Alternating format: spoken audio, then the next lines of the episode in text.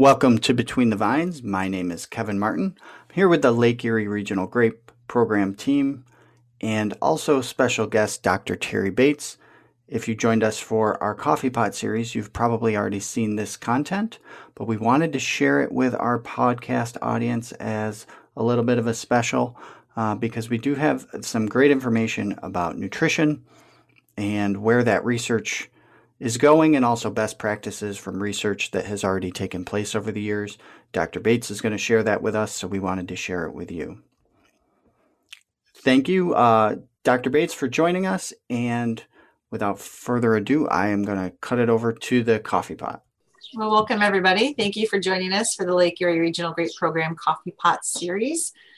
This morning we have Dr. Terry Bates with us. He's here to for an informal discussion, to answer your questions. He has a couple slides he's going to throw up to start generating some of that discussion. And I'd like to, I'm going to read what you have online, Terry. I know everybody knows Dr. Terry Bates, but sometimes it's just nice to see or hear what is actually out there on the web about us. So the objective of his research program is to help the New York grape and juice industry reach their goal of producing maximum sustainable of high quality fruit through viticulture research and education.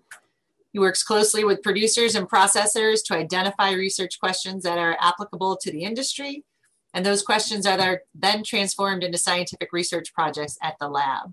So then we pass on the knowledge gained from those experience to extension specialists, processor representatives, and great producers in a variety of educational media, such as research publications, conferences, grower workshops, such as today, newsletters, and websites.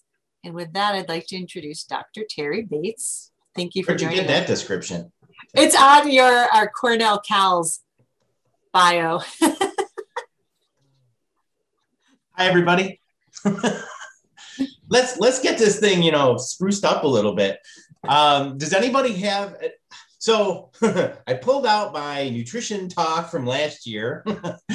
uh, that just has some summary slides. And I mean, if those of you have heard me talk about nutrition before, of course, I'm going to talk about stuff like, you know, nitrogen availability and soil health, organic matter, active organic matter in your soil, and what you can do with that. Then the conversation always switches over to the relationship between soil pH, cation exchange capacity, and you know we get into this discussion about potassium and magnesium, which we can certainly do, which is what I'm planning on doing, because uh, I think those are the biggest nutrition issues we have in our vineyards. Um, but I didn't know if anybody had questions they wanted to had come up in an earlier meeting, or I know Andy Muza always tasks me with some tough questions. One um, thing that came up last week, and I, I, figured we'd just get your sort of. I think we sort of had an answer, but but I'd rather get your answer on it. Um, was nutrient availability, specifically nitrogen, during uh, the bloom and set period, potentially lowering fruit set in this it's sort of in the opposite way that like alar functioned. Yeah. So i talked to the finger lakes growers last night at, at hans's tailgate meeting and the that we not necessarily in relation to nutrition but there was a discussion on um, varietal effects environmental effects and biological effects on fruit set and then we got into a discussion about the competition between the shoot tip growing and the fruit trying to set. Um, and those are competing sinks at, at the bloom time of the year. So anything that you do to stimulate shoot growth, um, whether that be water or excessive fertilizer that stimulates that shoot growth will compete against set. You can lower your set. In theory, you lower your set. Stuff like Alar, Ponax, um, we did some work once with apogee, which was labeled for apples but not grapes. And all of those kind of work in the same way in that you artificially slow down the shoot growth during the bloom period and that increases set. And so, yes, in theory, all that works. If you increase shoot growth, you decrease set. If you decrease shoot growth, you increase set. I think in our region, um, based on the amount of soil moisture we typically have during the bloom period. Like we don't really suffer from water stress at this time of the year. So I think there's very little we can do to actually control shoot growth. Um, versus like a California or Eastern Washington where things are already starting to get dry and they say, oh, we want to speed up canopy growth, we're going to give them a little extra water. Or if we want to slow down canopy growth, we pull back. Um, so the long answer is is yes, in theory that works. In the practicality of our climate, I don't think there's much we can, can do to control it. So I think if you bunch dump a bunch of nitrogen on now, I think the shoots are already growing as fast as they can, and you dump on some more nitrogen and they still grow fast. Thanks. Terry. Uh, there was a discussion about shoot tipping too, which I know none of us do. And I don't think I would recommend it. But you could go through and you could shoot tip, and that stunts shoot growth for a, a brief amount of time before the lateral start pushing, and then you can try to increase that. Ponax works. Do I don't even think it's available anymore though. So Bob Pool did work with Ponax uh, several years, several several years ago.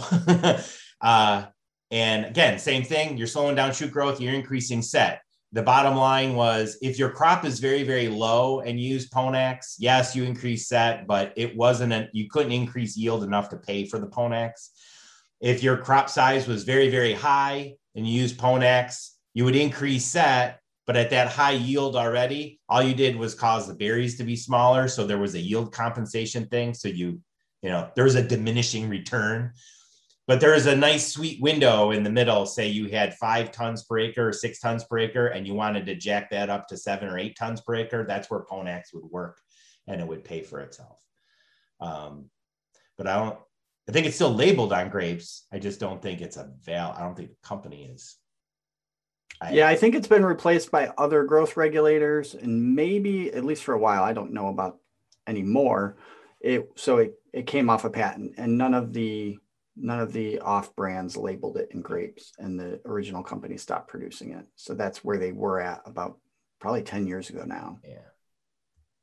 My general philosophy is work on your soil health to improve vine size, and then if you need extra crop, leave more buds and that then you don't have to use chemicals to try to increase that.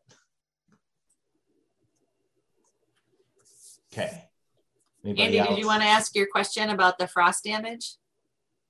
I've got a couple questions, Tara, but um, I don't know if you want to go through your talk first, go through your slides first, and then yeah, it, we get into that.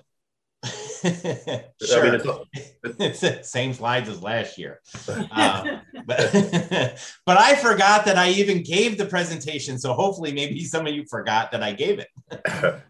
uh, let me see if I can share my screen. All right, you see that? Yes. See the full picture. Um, okay. All right. I took my last slide from last year and made it the first slide because this is kind of the bottom line. Um, you know, to me, the first thing, correct any water issues in your vineyard. You know, water is your best fertilizer. Um, all the nutrition work that we've done, we was we did years and years of like soil pH, potassium, magnesium, phosphorus nutrition in Concord at the old Fredonia lab and the best fertilizer we had was irrigation. uh, so we can overcome a lot of our nutrient deficiencies as long as the vines had enough water and we're able to take up the nutrient, the limiting nutrients that were there in the soil. Uh, we also know that excessive water uh, is it's very bad because it's if you have excessive water, you have poor nutrient cycling in the soil. Plus, the roots don't grow very well in waterlogged conditions, so then you can't take up those nutrients. So you know, kind of the first thing is, you know, make sure your soil isn't too dry and it isn't too wet. uh, and for the most part, if your soil is too dry, you can irrigate back. A lot of us don't irrigate, so you use floor management practices to to burn off the competition during the period of the year where the vines need the water the most. Um, there's, I think, there's a lot of both stuff that's going on in the industry, like a lot of the work Bob Betts is doing with cover cropping, and Jen's been working on soil health issues. I think there's a lot of really good stuff there on increasing your soil health, your texture, your um, water holding capacity and water permeability into that soil. So it both absorbs the rainwater that comes and holds it for the grapevines to use is all part of a good management strategy to make sure your vines have enough water and then can take up the nutrients that they need because nutrient uptake is largely driven by transpiration. Uh, yeah, I'm going to get off track let me not do that. I get it. Jen comes to my office and we talk, and then we get off on these on these wild physiological tangents. So, um, just having good water management in the vineyard is very good. Okay, then increasing active organic matter. Um, again, this is a soil health issue. Uh, Tim Martinson did a survey of vineyards across New York, both Finger Lakes and Lake Erie, um, put them through the whole soil health testing profile thing. And it really showed that uh, soil health, the release of nitrogen, phosphorus, sulfur from the decomposition of organic matter. So is related to the percent organic matter that you have in the soil, as long as you don't have any water issues like waterlogged soil. Like you could have 6% organic matter, but if the soil is waterlogged, that's no good. Um, our general rule of thumb for the soils in our region is that you get 20 pounds of nitrogen for, for each percent organic matter. So if you have 3% organic matter in your soil and it's it's healthy and active, you're getting 60, 20, 40, 60, yeah, 60 pounds of nitrogen a year out of that soil.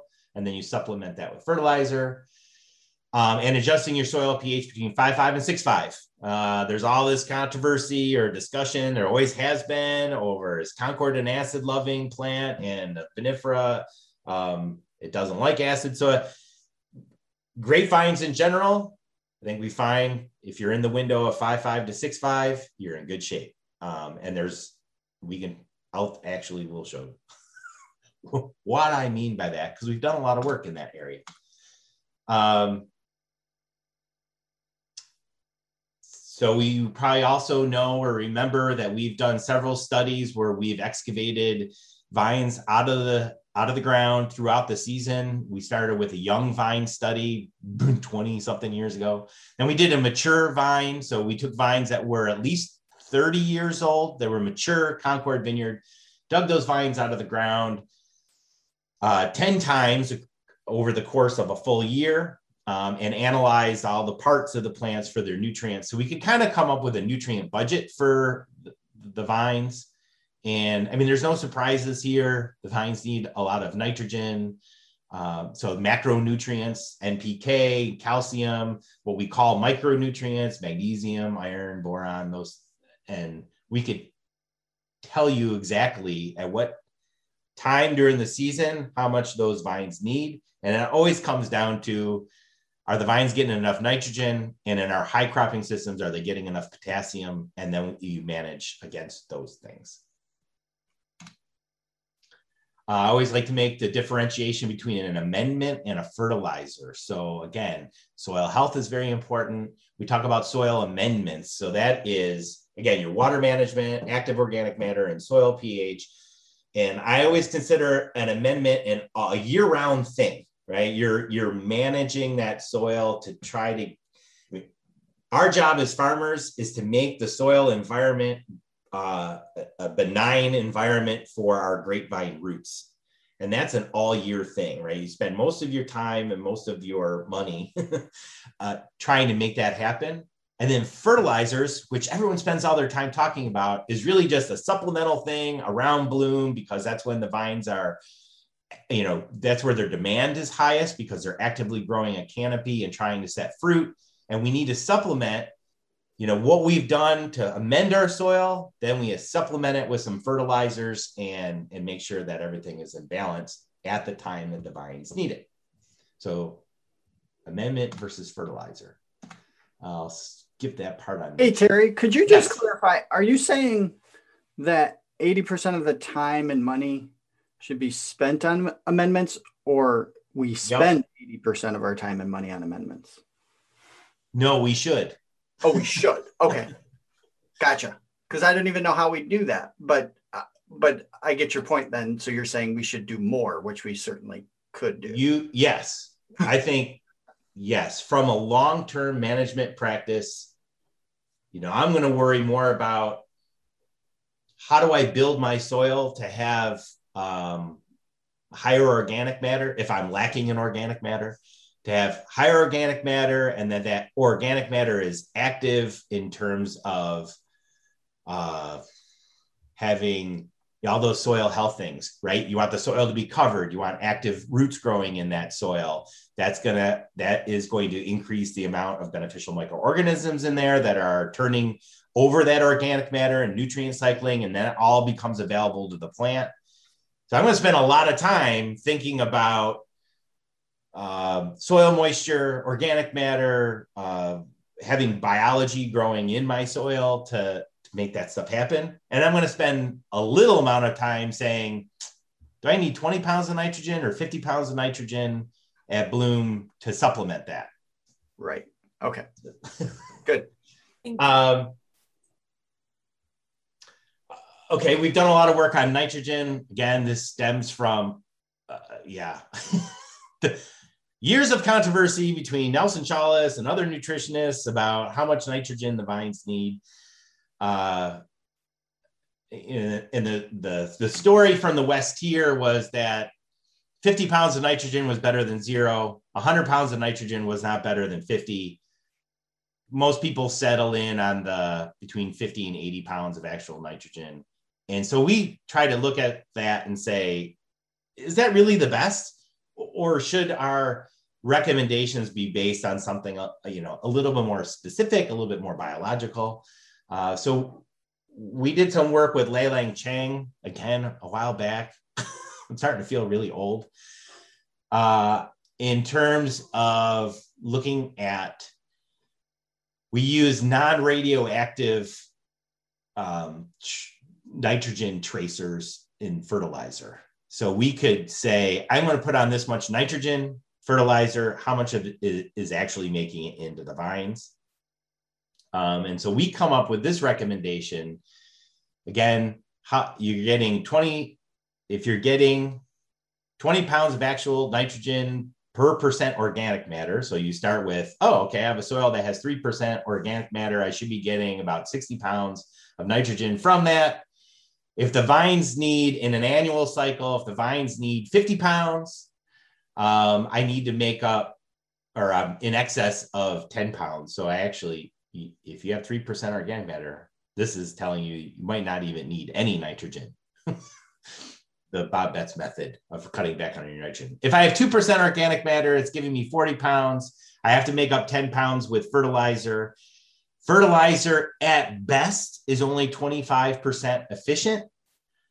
So, and that means if I put on 100 pounds of actual nitrogen, only 25 pounds is actually making it to the vines. The rest is going into that soil organic matrix or it's being leached out. Uh, Terry? Yes. I'm sorry. I have a question for you. Because in some of my lit review that I was doing on this work for when it is actually taken up with the labeled nitrogen, like you and Lailiang Cheng did. One of the studies found that if you slowly fertigated with irrigation, they had 40% yep. efficiency uptake. So, wouldn't you say? So, yeah, we don't do that. I know. I, you and I go round and round about this. um, yes, you you could increase i think we could even increase the efficiency of nitrogen uptake if we you could fertilize with the with dry fertilizer or spray it if you did a liquid urea spray you could fertilize six times during the season and kind of spoon feed it throughout the season and you would get better um, uptake efficiency so all of our studies are based on the typical one shot application. Mm-hmm. Um, so I kind of have this down in green. If it were my call, right? If I was on a very sandy soil with, and I needed to make up a lot. And so my calculation is telling me I need 120 pounds of actual nitrogen. I'm going to do that in a split application because I want better efficiency. You could say two applications. You could take, you could say four. You could t- say six. And it because you're splitting that up, you're going to get better uptake efficiency. So again, a lot of ours is driven by transpiration. So you have root pressure, right? So I, this is the hot dog theory, right? You drop a hot dog in water and there's more salts and solutes inside of that membrane of the hot dog. So water is driven into the hot dog and the hot dog swells up, right? Roots kind of do the same thing. You get root pressure and then root pressure can force water up the vine. But that root pressure actually only counts, I think it's like six feet. Like you can only drive water up six feet. So, like, what happens if you have a seven foot trellis? Or what if you have a 300 foot tree, right? How does water make it up? And so, the main way that water gets driven up the plant is through the transpiration stream. So, as water um, transpires out of the leaves, so those water molecules go out of the leaves, it, yeah, the, it is the, you know, tension cohesion theory of water molecules. As water molecules are going out, it's pulling more up. That's how water can make it to, to the top of a 150 foot tree, is that it's pulling that water up. Well, as that water is coming up, you're also pulling up nutrients. So, my practical point is when we have a full canopy of leaves that are transpiring, the warmer it is, the drier it is and the windier it is, the faster the transpiration stream is, and the faster the nutrients get taken up as well. So a lot of our, not just nitrogen, but other nutrients are driven by that transpiration stream. So think about it. this time of year, our canopies are growing really fast. Leaf area is developing. Um, you know, by 30 days after bloom, we're going to have a full canopy. It's going to be hot. It's going to be dry. The vines are take, using up a lot of water um, as much as what is it, a liter of water per hour in a full Concord canopy system. That's based on some work that was coming out of Washington State, which is dry, hotter and drier than us. But still, the point is there's a lot of water going through that system, and, and nutrients are being nutrient uptakes being driven by that water transport. Thank you. Hey, Terry. Yes. I, I might have to speculate to understand the question. The, it was pretty simple, but I'm not sure what the real question was. Uh, how is how does one measure organic matter? Uh, just through a soil test. uh, you the traditional way of doing it is it you cook it off, like you weigh. You're weighing the soil and you put it in a furnace and you burn off the organic matter and then you weigh it again, and then they tell you what the percent organic matter is. The I don't know, thing- Jen. You're Jen. You're the you're the new soil health uh, guru. Is there? How do you know? They measure it any way different in the soil health? No, I'm not sure how they measure it. Actually, that's on my to-do list is to go visit the lab and watch all of this taking place. Yeah, they measure active organic matter or active carbon a little bit different. It has to do with the respiration of the microorganisms. So they like take a core of soil and they can measure the respiration through gas exchange. And then they they extrapolate that out to say, oh, you know, you have a very active soil with a lot of biological um, respiration and turnover going on, or you have a, you know, think of a sandy soil with no organic matter and it's dead. It's you're not going to get a lot of respiration and gas exchange. Yeah, the only reason I can think of why that might have been asked is I, I think there was some discussion about people perceiving that organic matter changed, the results changed um, when they switched labs. And obviously, nobody does enough tests to know that for sure, or at least individual growers don't. But that was their perception. I don't know if that's was the case here, but yeah, that That's, happens with other nutrients. Could that happen with organic matter? Yes, absolutely. Um, and so every, and I'm not a, I'm on a, whatever. I, I watch other people's presentations who actually run these labs and, right. um, you know, they all say the same thing that every lab is a little, a little bit different. So, you know, you should find a lab that you're happy with. And, and if like, if you're going to do your soil and your petiole nutrition over years, you kind of want to use the same lab. Um, they do go through rigorous testing where they send blind samples to like a central lab, different comp, you know, different labs, like a Penn State lab or an A&L labs. They'll all send samples to a to a like a standard testing place to see that they're all within some specs. Okay. So there is some of that going on. And I know every time I listen to one of these talks, they're like, we need to have more of that. And we need to have a national standard. And, and so, I mean, that's in the conversation. That's out of my wheelhouse. All right. I just wanted to mention that um, Penn State, if, if you want a soil test, you have to ask for the organic matter as, a, as an extra. They don't just give it to you. And, and I don't think you have to do that with um, Cornell. So just to mention that. Oh, yeah. okay. I didn't know that either, Andy. Yes. And I'm just I'm thinking about I've been to all the different websites for the different labs, and yes, they're all a little bit different in what they offer and their pricing and what what is actually included in the test. And then they may have 10 options of different tests you know, that you can do. I usually pick the standard one. Um, okay, calcium, magnesium, potassium management. Again, this is, has a lot to do with soil pH, which you know everyone everyone knows I'm a big um, fan of adjusting your soil pH to get it in the right window. Um, cations and an, anions. So when you put um, muriate of potash on the soil, that's potassium chloride. It separates into you know as soon as it's just like a salt. As soon as it goes into the soil water profile, you have potassium and you have chloride. Potassium is a cation, cat cat ion, so it's positively charged. Chloride is a negatively charged anion. So you know, think of a battery, you know, the, the red pole versus the black pole. Um, but so when a salt dissolves, so now you have cations, ana, cations and anions in the soil. Soils of different properties have different cation exchange capacity, and they also have an anion exchange capacity, which we don't normally talk of.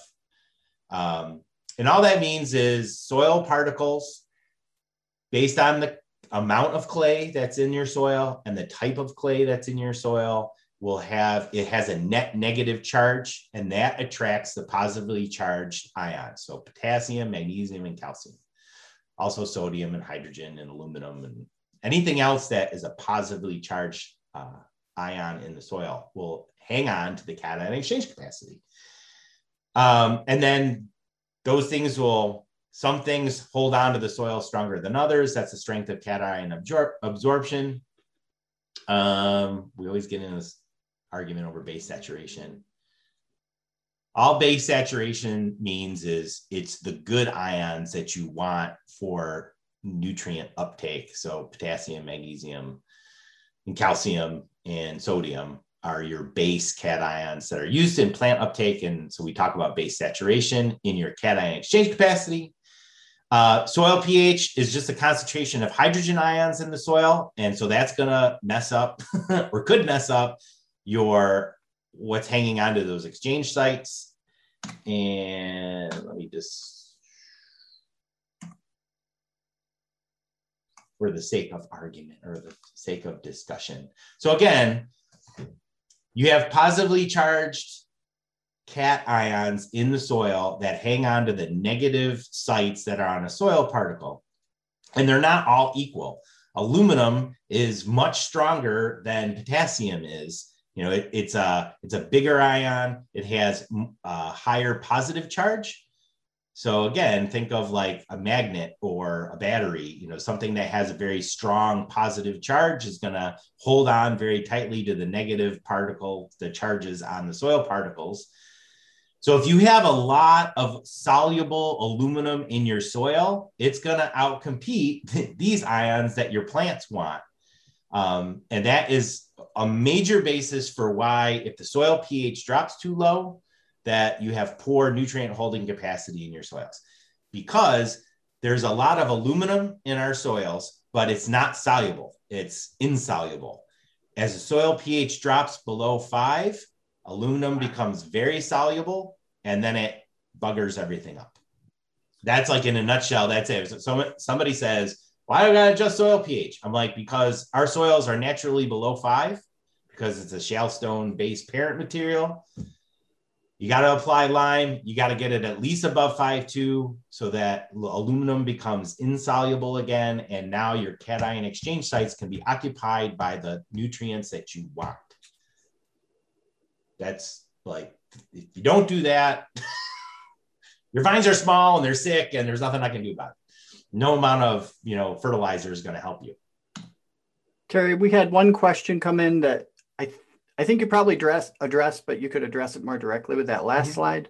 Um, so the grower mentioned that they were happy with their pH, but still had a need for calcium. And I guess I mentioned to them last year that you can use gypsum to fix that, but be careful. Um, so you've got calcium listed as, listed as a good guy, but you could probably say the same thing about if you could comment on that, I guess. Yes. Okay. And I will. I'll let you answer. Good slide. Here we go you just walked me into my next slide. uh, okay, so as you raise your soil pH, so the, the, the bottom axis here is soil pH, and this top uh, graph is the, the available calcium, and the bottom graph has magnesium and potassium. So magnesium are the gray dots and potassium are the blue.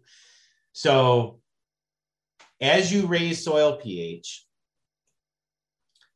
of course, you're getting rid of aluminum as a problem, and you have your your actually your cation exchange capacity of your soil will increase with with increasing soil pH.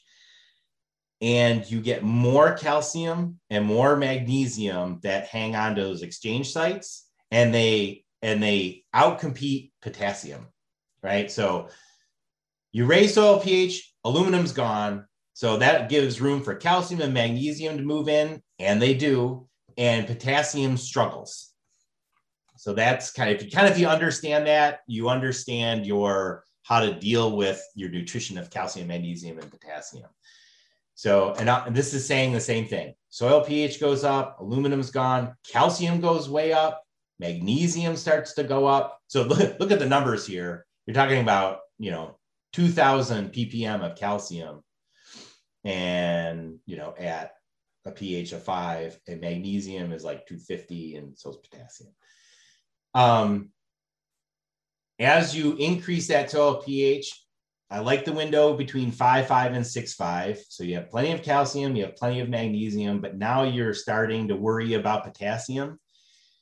In if we have young, small Concord vines with a relatively small crop, uh, that's fine. Like the ratio between calcium and magnesium and potassium at 5.5 to 6.5 is fine, and you shouldn't have to worry about it too much. The problem is when we grow Concord, big vines, eight to 10 tons per acre, that crop requires a lot of potassium. So, con- especially Concord is a big sink for potassium. So, what happens in the 5.5 to 6.5 you got calcium, and magnesium, and now the plants struggle to get enough potassium to satisfy that big crop. And that's when we want to apply potassium fertilizer to help supplement that. Um, okay, here's a this year example. so we did a soil sample around the farm at CLEREL. Here are all the different blocks we have at CLEREL. There's different varieties. You know, we have vinifera, labrusca, we have um, hybrids we have a high color program for for um, Canada or uh, it's Gallo now. Um, so we have different varieties, and so we we do an around the farm soil sampling, and it's this, the same graph, right? So think about this graph right down here of magnesium and potassium because these are the the two that really compete with each other. Does calcium compete with these two? Yes and no. It the let's see how do I explain this the right way. the plant confuses these two because they're both positively charged and the hydrated radius of those ions are about the same. So when the plant sees magnesium and potassium, it gets confused between those two. So it's not just about the supply of them in the soil, it's about how the plants take them up.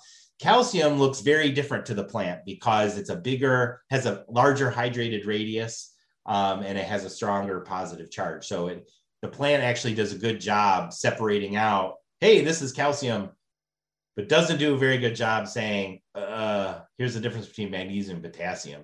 So when you load one up, like if you load up a lot of magnesium, you hurt the potassium. If you load up a lot of potassium, you hurt the magnesium. And we use that to our benefit. So when I go around the farm and we do a soils test and we look at calcium, magnesium, potassium, and phosphorus in those soils, and I plot those out against soil pH. So same thing happens. Soil pH increases, my calcium goes up, my phosphorus goes up because it's an aluminum interaction again. You're taking aluminum out of the picture and more phosphorus is available. And then you get this crisscross of magnesium and potassium that are competing with each other. So I just I just pull those two out. And it's the same, it ends up being the same chart as the one here on the bottom, right? Potassium doesn't change, magnesium does change as soil pH goes up. At low soil pH, I'm just saying, meh, all the cations are crapping out because of aluminum. So raise the soil pH and then you'll deal with it later. Um, when my soil pH is in this case between 6.1 and 6.5, so between 5.5 and 6.5, I'm getting a pretty good one-to-one balance between magnesium and potassium. And so I really don't need to do anything special, just maintenance doses of NPK. Um, just to, especially if I'm have a large crop, I want to give it a little extra, a little maintenance dose of potassium, make sure I can support that crop. When the soil pH gets much higher and we get a lot of magnesium and that really outcompetes the potassium and I'm growing a big crop, that's when I need those extra doses of potassium fertilizer. So I look at a chart like this and I talk to Dan Sprague, who manages the blocks, and he says, Well, what do you want me to do for fertilizer? I just look at that chart and I say, Well, in these blocks, give me lime. And in these blocks over here, I want extra potassium. And my actually, my really my highest producing best blocks, I'm like, just give them some maintenance doses of those fertilizers to make sure we can keep up. And it's Ter- to me, it's can that simple. um, clarify? So when you say high uh, in the Concords, you mean like eight to 10 tons to the acre, right? Is that about right? High crop uh, need, needing um, potassium Um, levels.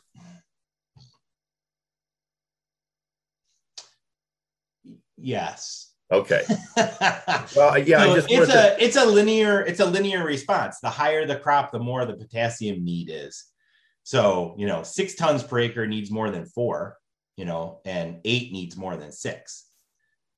right. What, but I just wanted to sort of clarify for some guys when you say maintenance rate, what what amounts are you talking about for maintenance? Uh, so for me, a maintenance rate of potassium is 200 pounds of potash.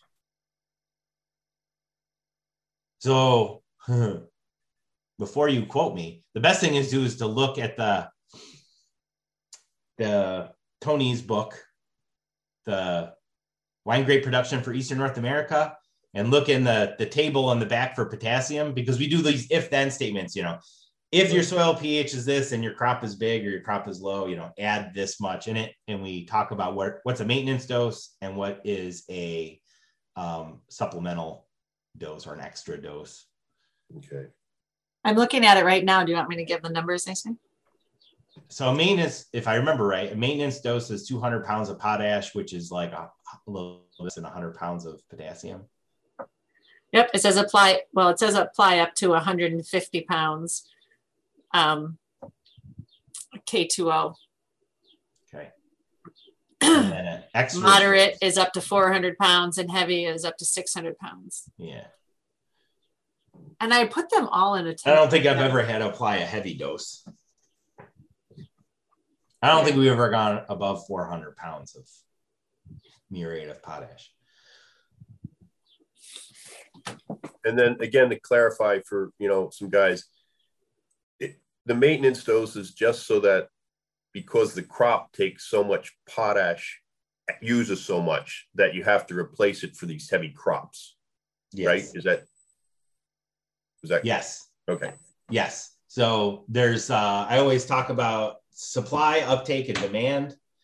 So your supply issues have to do with cation exchange capacity and soil pH. um, uh, uptake has to do with the competition between potassium and magnesium, and then demand has to do with your crop size. And you you kind of need to match those. So again, get your soil pH in the right range, and then look at your potassium magnesium balance and uh, and adjust your fertilizer as necessary. And then uh, the other part of your decision is how big your crop is.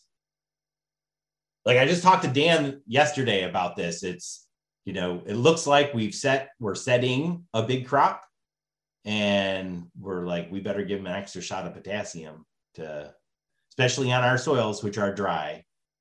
Um, potassium, another wrinkle.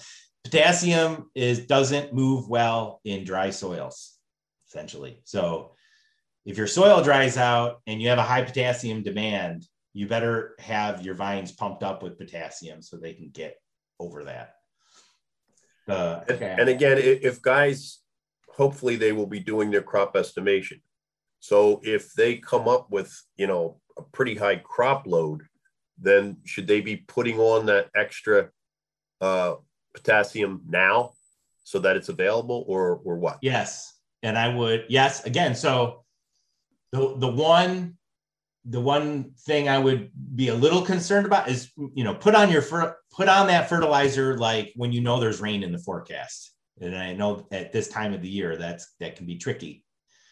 Um, you know, once you put on that potassium and it rains and it gets into the soil, then it can be taken up by the vines. We have good canopy size, so transpiration streams going and it'll get taken up into the vine.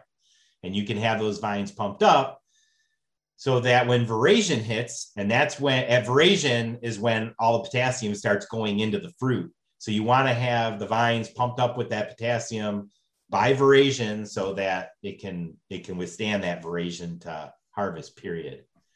Because what happens if you don't do that so this shoot at the bottom is showing potassium deficiency and you see how the the it's the base leaves of that shoot so potassium is very mobile in the plant and what needs the potassium? The growing shoot tip and from veraison to harvest that shouldn't be a big deal and the fruit needs it those are the two sinks for potassium and so if it's not getting it from the soil and the plant isn't kind of pumped up with potassium, it takes it from those leaves. And so the potassium goes from the leaves down to the shoot tip and it goes from the leaves into the developing fruit. And it and now because these leaves are now black, they're not doing photosynthesis anymore. So now you're you're having trouble ripening your fruit. And we really see when you when you have potassium deficiency like that, you're seeing black leaf in your vineyard, you take a huge hit to vine size for the next year. I mean, you there's nothing faster that'll take a three pound vine down to a half a pound vine than potassium deficiency. So that's another good reason to do crop estimation. So you know if you have a really heavy crop, you can get that potassium on now. So that's Yes. available by okay. Thank you, Andy. That's just what I was going to say. Yep. Um, so and another way to monitor that is through your tissue sampling. So we've talked a lot already about soil sampling and what your soil tests are telling you. Um, so when you get into these issues of supply, uptake, and demand, a lot of times you get a disconnect of, oh, my soil is telling me this and I should be fine, but my tissue samples, especially with grapes, because they're a perennial crop and you know, shallow rooted, you can get this kind of disconnect. So another way to monitor what's going on is do tissue samples because then you know exactly what's getting into the vine.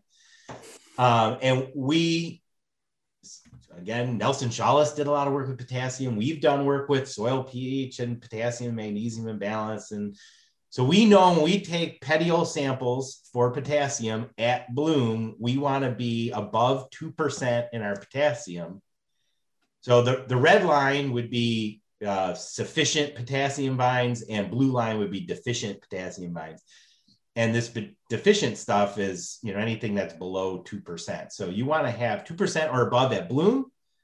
and you want to have above 1% or around 1% or above at veraison time in your petiole samples. And if you don't, you should be on a potassium fertilizer maintenance program or looking at your soil pH or um, d- doing everything we've already talked about.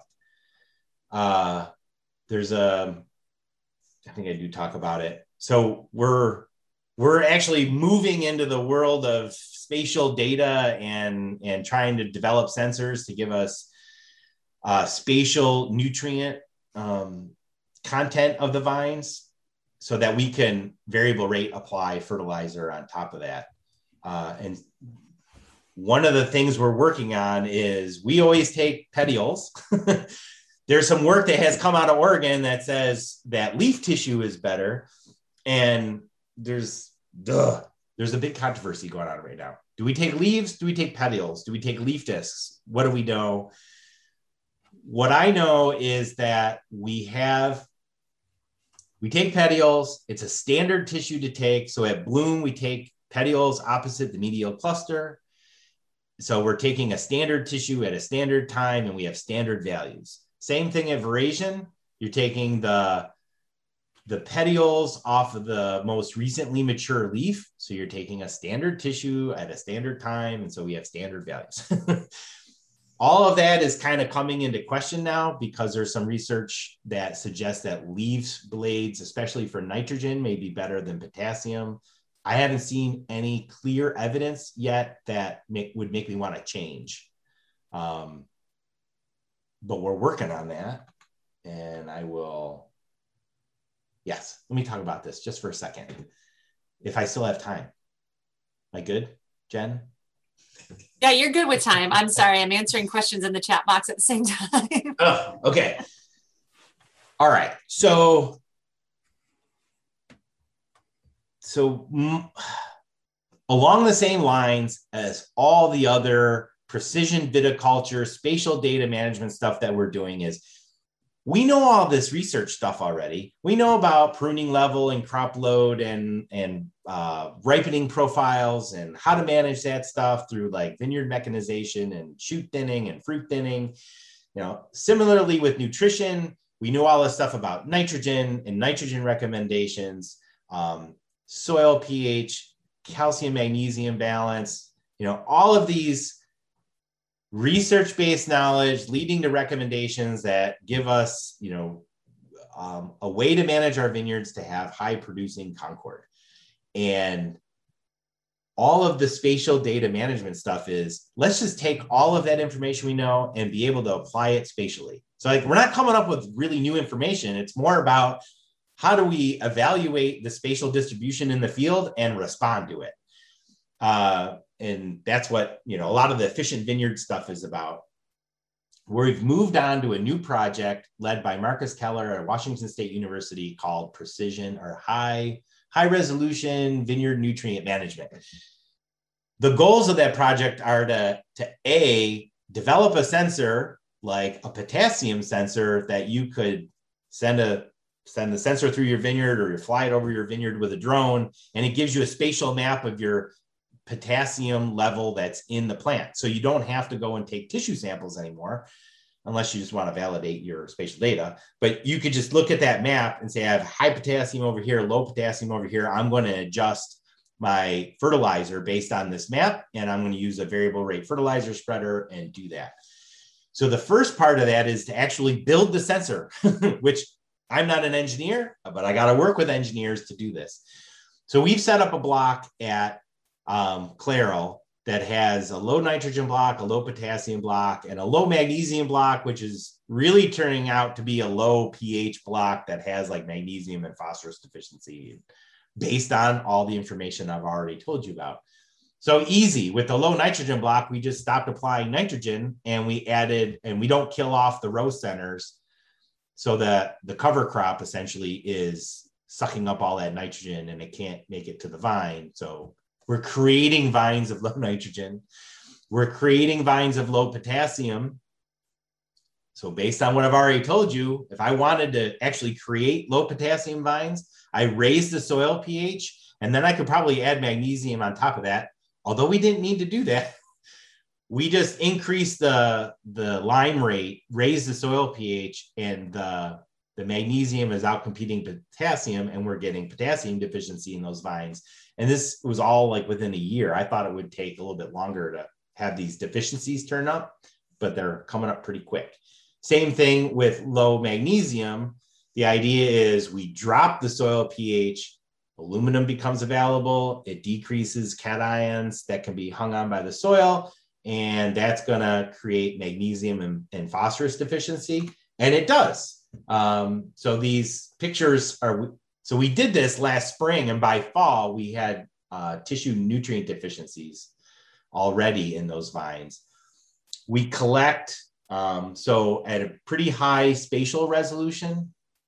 So any of the vine, any of these, this is the vineyard block, and any of the ones with the square are individual vines. So we collect tissue, both leaf and petiole, at both bloom and veraison, uh, and have them analyzed. So we're answering a couple questions like, uh, you know, what's the difference between petiole and leaf values? how do they change with these different nutrient deficiencies we have and how do we take advantage of some of the natural variation in the soil to to look at the sensor response so you can see from this map so the healthy check we had they're all the vines are healthy because we're really good at plant nutrition management like you should be.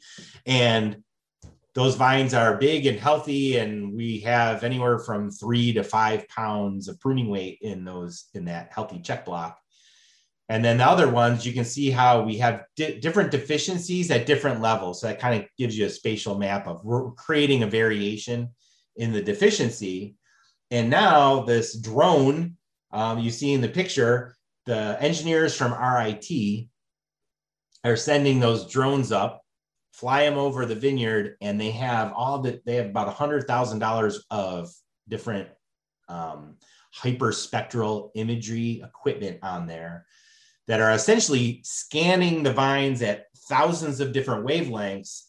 And they're looking for ones say like with potassium if i say oh you know, we sample all these vines. Here are different levels of potassium deficiency, and they can match it up with what they scan with what, what our tissue samples are saying so that we can identify particular wavelengths that'll tell us, oh, if I scan the vineyard with just these, I scan a thousand different wavelengths. I have two wavelengths I can use to make a cheap, easy sensor that I can drive to the vineyard. And now I can get a potassium map of my vineyard and I can base my variable rate fertilizer on that. So it's a lot of sampling, a lot of sciencey stuff to come up with a sensor that would be usable um, for growers. Uh, uh, the next part of that, so that part is all about helping the engineers develop the sensor. And then the second part would be how do we actually use that in the vineyard? So this is a six acre Concord block, the railroad block. We use it for a lot of our other sensing stuff that that's going on. And so our spatial data pipeline um, is we collect data, we process the data, we come up with these zonal maps, and then we sample within the zones to validate the map. And in this case, I made a map. I said, mm, what's going to influence the nutrients in my vineyard? So I used the soils map that we had. I used last year's crop load map because that'll tell me how much stress was on the vine. And I used um, this year's Bloom NDVI map. I put those three together in what we call a cluster analysis, and it gave me that map. So to me, that is telling me my nutrition is most likely going to be different in those zones based on the, the input layers that I had. And I'm validating those by stratifying samples. So there's a blue zone, and I have so many samples in the blue zone. There's a green zone. I have so many samples in the green. So many. So I'm I'm getting more detailed um, at the way I sample my vineyard to give me a you know what's going on nutritionally in that vineyard. And I will and it and if I get the a nice relationship between the zones and what my samples say, then I'll use that information to variable rate uh, fertilize that vineyard to get good nutrient balance, which is what we're after. And that's that's all the So- slides I have. I'm gonna well, oh, I'm gonna interrupt you right now anyways. Just to let everybody know that next week during our coffee pot meeting, we have Nick Gunner and Terry talking about the MyEV tool and how it can be useful in your blocks. So Yeah. If you want me to keep going, I can give you a preview of that, or if we're out of time, or um we do need to talk about disease management. So we should probably answer questions. We should probably stop there and answer questions because we're going to cover this next week anyway. So yeah. does anybody have any questions for Terry? So we had a couple grower questions, and I'm going to take those and let Dr. Bates answer them. Uh, first up, so you mentioned that water is the best fertilizer, and we don't irrigate in this region, but we do control water partly by increasing organic matter and by killing the natural weed cover or competition. What period of time is most critical for killing weed cover for the benefit of the vines? Yes. So the the work that was done with by Bob Pool and Alan Lakso, uh, their bottom line was from about two weeks pre-bloom to four weeks post-bloom. And it, if you think about it, that's when the canopy is actively growing and we're setting fruit and the vines need water. So it's at that time of the year is when the vines need the water and we should kill the competition. So you're saying two weeks pre-bloom, four weeks post-bloom. That's a six-week period. Uh, some growers are experiencing about 30 days worth of, of weed control from round, Roundup or glufosinate. Uh, would putting on two applications to kill all of the weeds in the row centers for a six to eight week period be recommended? Are you seeing better success with other strategies or different strategies? Is that what you're seeing at CLEREL? Um, we we are accustomed to doing one uh, Roundup application and getting that uh, six weeks of control. But as we see Roundup start to slip, um, we certainly need to do more. But w- what is it that we can do to to get that six weeks of control? the approach that we've taken has been you use roundup around bloom maybe not necessarily two weeks prior yeah depends how dry it is. So watch your weather. So again typically as we're i'm watching the soil moisture and then the weather forecast and the rain. So as i'm getting into that two week pre-bloom period i'm saying is it dry? Is it wet? You know how where do we stand with soil moisture? Put on your roundup. That's going to give me about a month of kill down. If it's dry after that, then I'm going to go in with a, a burn down chemical to give me an extended weed free time. The other the other treatment that Bob Pool liked was the the killed annual ryegrass because you would kill it. It has an allelopathic effect, so it stops other weeds from growing, and that gave you like an extra week and a half or two weeks of weed free time typically we go in with a roundup and then we watch the weather and we may go in with an extra burn down. So But now having having said that, the Jen's looking at different treatments. We're looking at some different treatments. Um, if you go past, well, you won't see it now, but if you went past CLEREL earlier in the season, uh, in one vineyard, we're growing an Italian ryegrass to try to get a really thick grass, you know, a lot of root mass, a lot of biomass production early in the season. And then we're using a, a mow and throw. So we have a side discharge mower. And the idea is we want to try to grow enough biomass in the row center to cut it and throw it up underneath the vines as a mulch. Um, just again, just different ways of trying to strike the balance between improving soil health or active organic matter with roots in the soil, but then also, you know, not having water competition during the time of the year that the vines need it.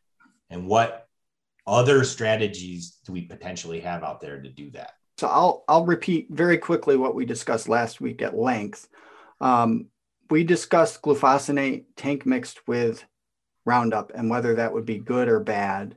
And the science on that is fairly young, but so logically we would think that might be bad because the glufosinate would impede the Roundup, but some um, some weed specialists are finding the opposite effect that it that it actually makes it more effective and also quite obviously targets different weeds. So, you know, Roundup is doing a good job with your stubborn perennials and the glufosinate's taking care of the mare's tail, which is why a lot of our growers and growers in other industries started tank mixing it without any scientific research being done on it. So they didn't wait, they just did it.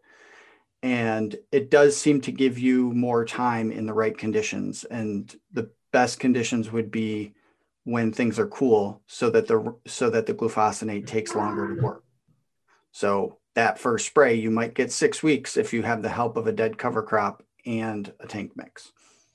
That was a long discussion last week, but but I just that that's what a lot of growers are doing. So you can talk to them about their experiences too, as we not just Terry, but uh, Lynn, uh, the weed scientist at Cornell, does work with that tank mix. I think she's going to do it at CLEREL if she's got space and time, but she's working on other stuff too. So so calcium deficiency shows up in it's usually structural. So at the cellular level.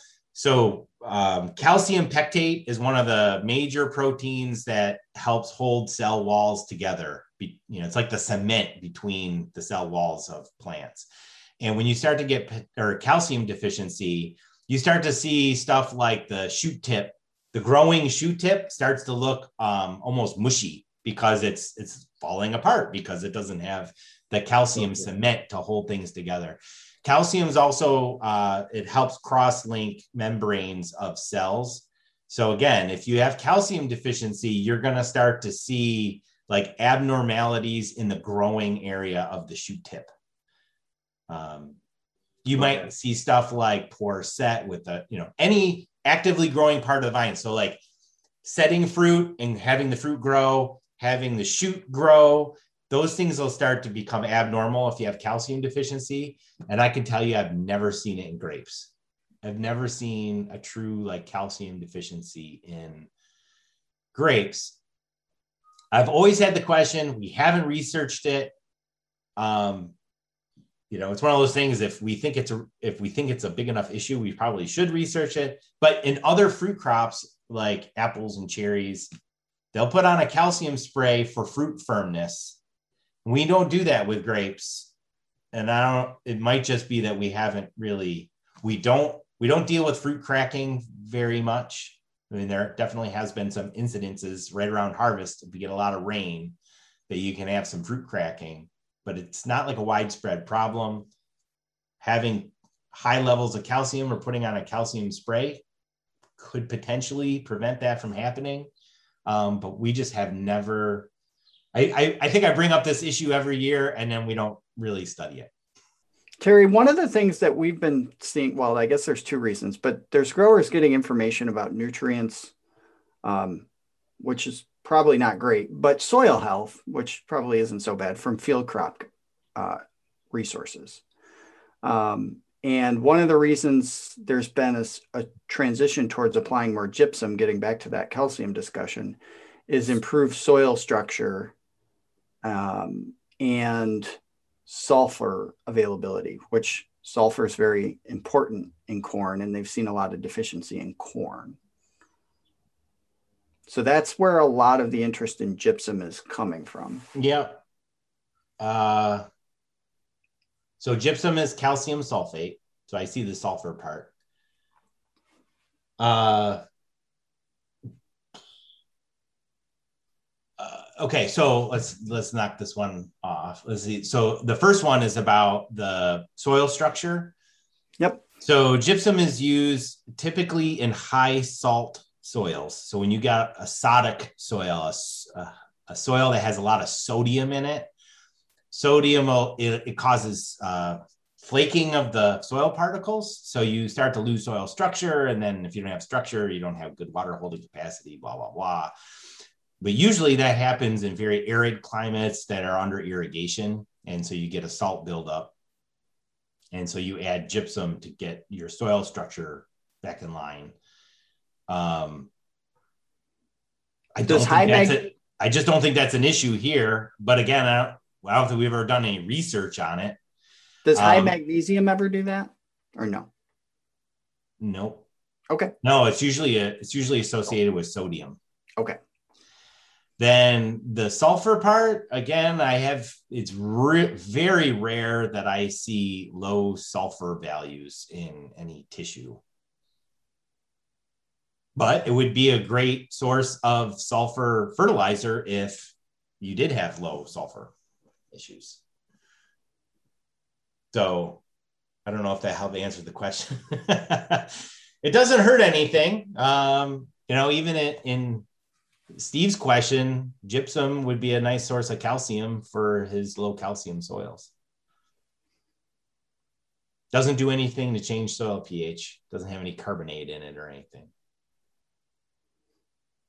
I think in Steve's case, I mean, I think I'd like to see the whole, and Jen could might want to actually see it. I don't, I don't need to see it. Jen can see it. But my thought would be um, is make sure that the the aluminum is not um, low, and if magnesium is normal or low, you can just raise pH more. And, then that would raise your to- calcium too. Right. And then you don't have to drive to Michigan to get gypsum. We had fairly ideal growing conditions during bloom, which appear to be producing a reasonable set. The vines are growing at a fantastic rate. Um, excessive growth during bloom can reduce set, as, as we were talking about. Uh, at the same time, are there other factors affecting set, such as temperatures being too low or too high, drought conditions, uh, or other factors that might have a, a bigger effect on set than growth. There are multiple factors that all affect set. Um, it, yeah, we talked about the competition between the growing shoot tip and the setting fruit. And, and I, yes, I agree. I don't really see that as a major issue in our area.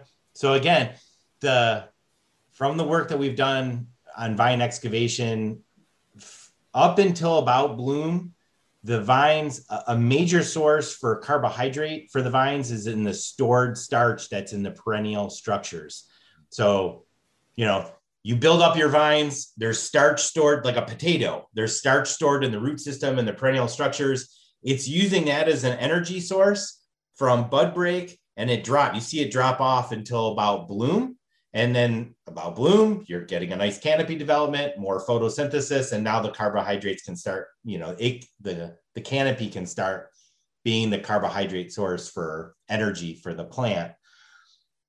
So i think if you have you know good healthy vines. Like last year our crop was a little low. We had a good growing season. So your vine size or your vine capacity should be up. And that what that really means is that your your vine carbohydrate reserves should be up. So you get a year like this one you're probably still working off of carbohydrate reserves during the bloom. So you can support shoot growth and you can support set. That's awesome. Um, but your comment is about environmental factors. And I agree if the temperature is below, I think it is 60 or above 90, which usually doesn't happen during bloom or in this region at all. Um, yes, you can affect, there are temperature effects on those things. And usually that's a, the temperature is affecting the rate at which the proteins work. Um, I think a bigger issue with set is um, the amount of liquid water that is on the vines during the the um, pollination process. So, you know, the pollen hits the female part of the flower, and then the pollen tube has to grow down, and that's a single cell that's growing down. And what happens if we get like cold temperatures and it's rainy, um, you know, high about like a whatever the dew point you have a lot of water on the leaves or on the flower parts that you'll burst those pollen tubes and then they don't end up pollinating the flower and then you don't have a good set. So that's why i think when we have cool cloudy crappy wet conditions we have poor set. And that's really not about shoot growth it's about i think that physical action of the water on the these single cell pollen tubes that are growing in the flower.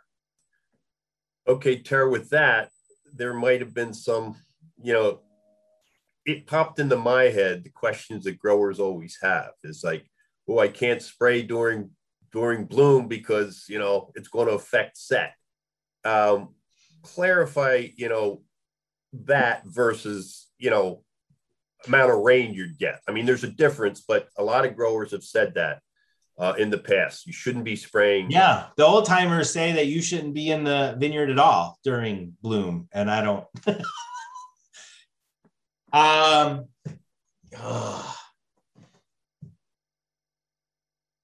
it's so, usually also not rainy and gloomy when they're out during that time. If they're spraying during bloom, it's usually a nice day, right? Yes.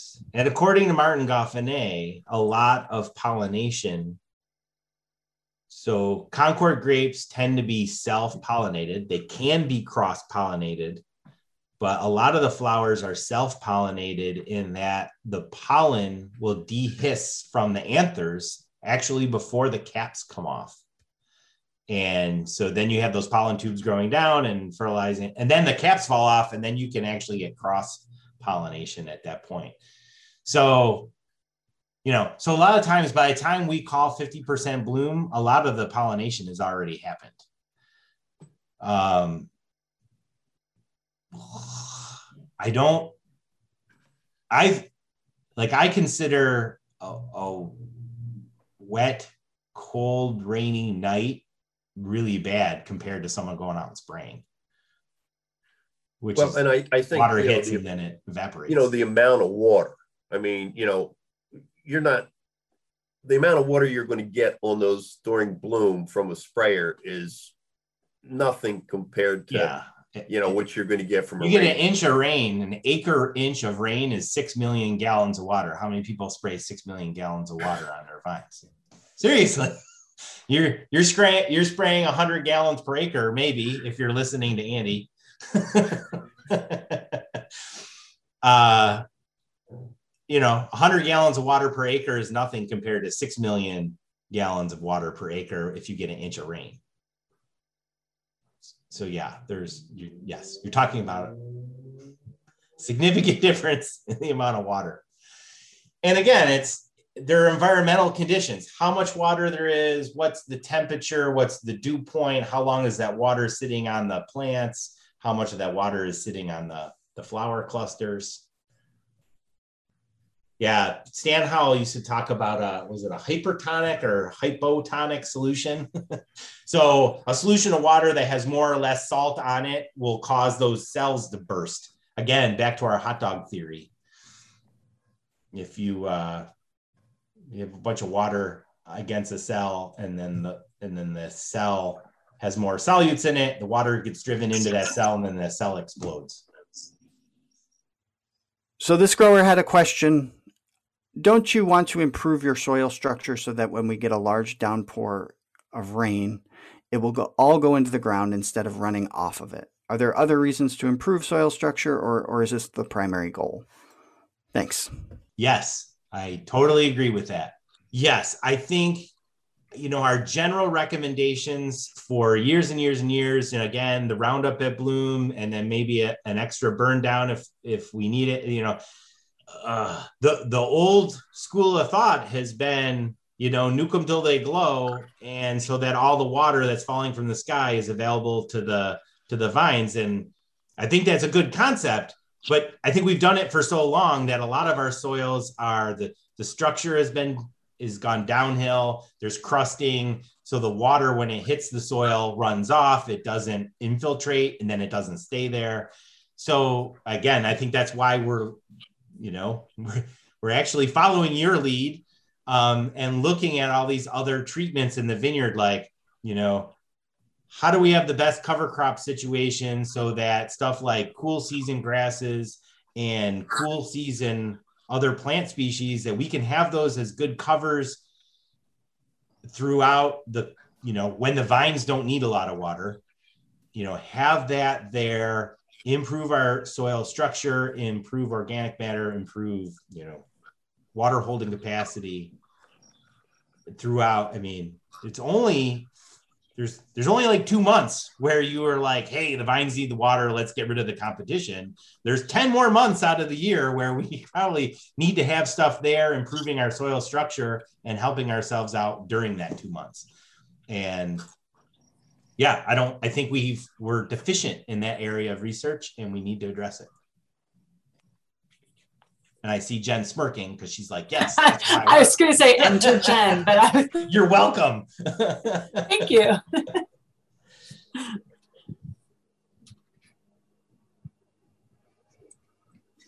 I think what we do is really good. I think we can be better, as I think is what I think the recommend our base recommendation is good. And I think we could just be better. Um, is better for everybody. Yes.